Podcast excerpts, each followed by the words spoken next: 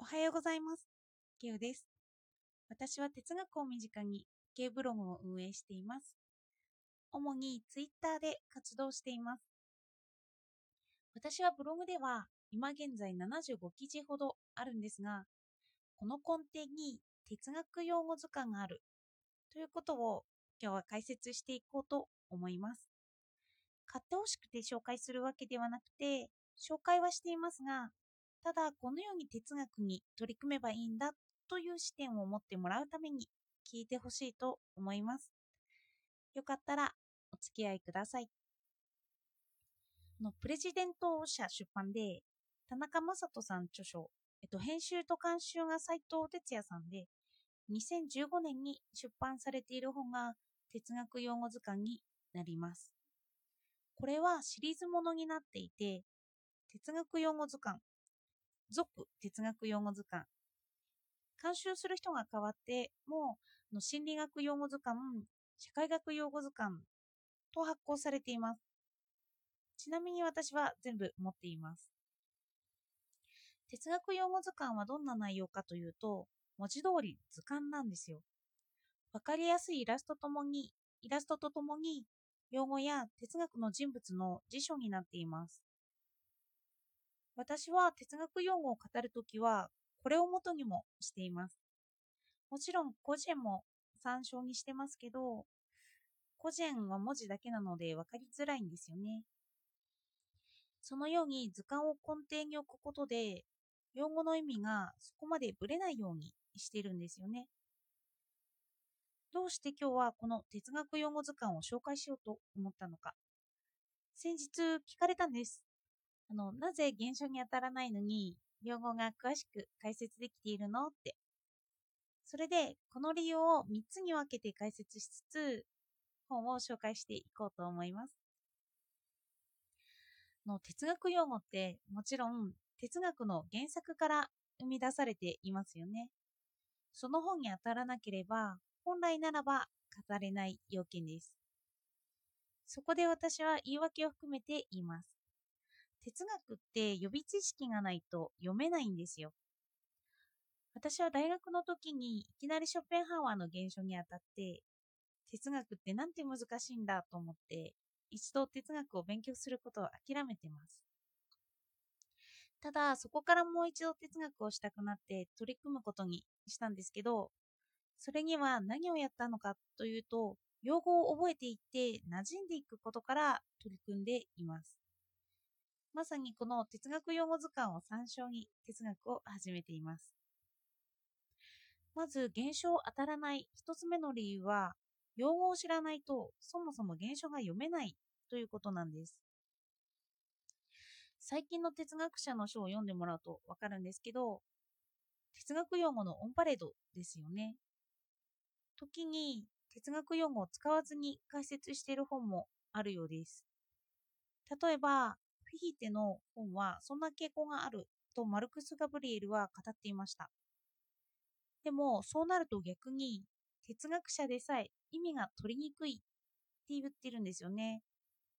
ガブリエルさんはフィヒテの本ってなんてわかりにくいんだって言ってるんです。用語を使わないことでさらに難解さが増しているっていうんです。意味を知るためにもあなたがその哲学に興味がないとしたら頭に何も入ってきませんよね。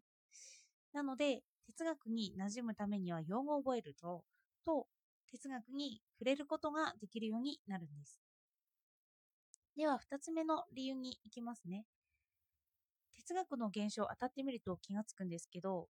取り上げられている用語が明確に説明されているわけではないことに気がつくと思います。哲学用語はその哲学ののトピックだと思われる部分を聞いた人が取り上げて話している内容なんですよね。例えば図鑑ではショーペンハーワーの紹介をペシペシミズムという項目で説明しています。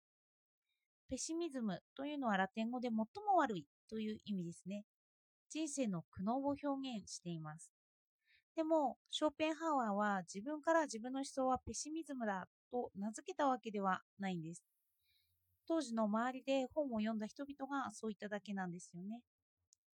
でも、基礎知識として入れておくと、全体的な思想をつかむという点で分かりやすいんですよ。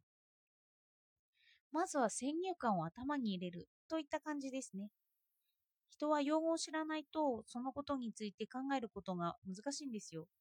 そしていざその用語の観点から現象に当たると、違和感が発生してくることもあります。私はショッペンハウアーってそこまで人生をペシミズムの観点から見ていないんじゃないかなと彼の本を読んで思いました。矛盾していますけど、哲学用語を知らないと読めない。さらにそこから現象に当たると、なぜこの哲学用語だけが取り立たされているのかは謎になる。といった道筋をたどります。現象では現代の意味で取り上げられている用語の意味をつかむことができないんですよね。の私はベルクソンの現象日本語訳ですけど読んだ時に哲学用語図鑑で取り上げられていた内容がさらっと少ししか出てきていなかったことに驚きました。その一つを取り上げて詳しく解説してくれてるんですよね、図鑑では。哲学を語るときに用語のフィルターがまあかけられているんです。これを読んでっていうような。今の人がこの哲学者ならこのトピックを知ってほしいということをわざわざ図鑑にして他のことで教えてくれているというのが哲学用語図鑑になるんですよね。この人が初めてこの言葉の概念を導入したとか、そんな感じで紹介しているのもあります。そして3つ目に行きますね。これは私がショーペンハワーから得た本を読むための教訓で、私の根幹をなそうとしている思想なんですけど、読書は他人の頭で考えることになるのだから、読書から得るものは材料として入手しようという考え方です。本を読むとき、私たちはろうそくの型に入れられたようなものなんですよね。本を書いた本人が考えたように考えて、考えたように意味をつかむことになります。そこに自分の施策はないんですよ。そしてショッペンハワーはそんなことを繰り返していくと自分の頭で考えられなくなるよって警告しています。確かに読書って楽なんですよね。他人が考えてくれた道筋をたどればいいんですよ。ふと他人の本を読んで他のことが疑問になったとしますよね。するとその答えはどこにも書いていないから自分で探さなければいけなくなるんです。なんであの作者さんと同じような疑問が浮かぶのかっていうと作者さんさんがそういうように導入導入しているからなんですね。誘導している。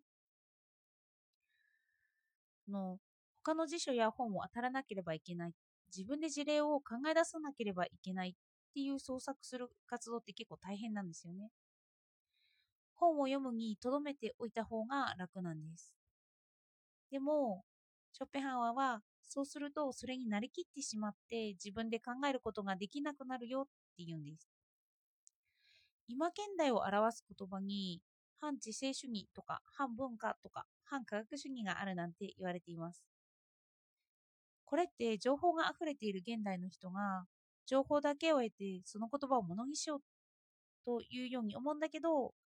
実はその情報が自分のものになっていなかった情報が知識になっていなかったということを表しているんじゃないかなと私は思ったんです深く自分で知識にするように調べるんじゃなくて他人の頭という情報に慣れているから自分で考えられなくなった。それでそんな結果、そんなことを言われるようになったんじゃないかなと思いました。愚かなとか、そんなような。えっと、現代は情報に慣れているので、その意味においても、まずは自分で意味をつかもうとする図鑑や辞書や辞書や教科書といった根本的なものに当たる重要性が出てきているんじゃないかなと思っています。では、今日もお聴きいただいてありがとうございました。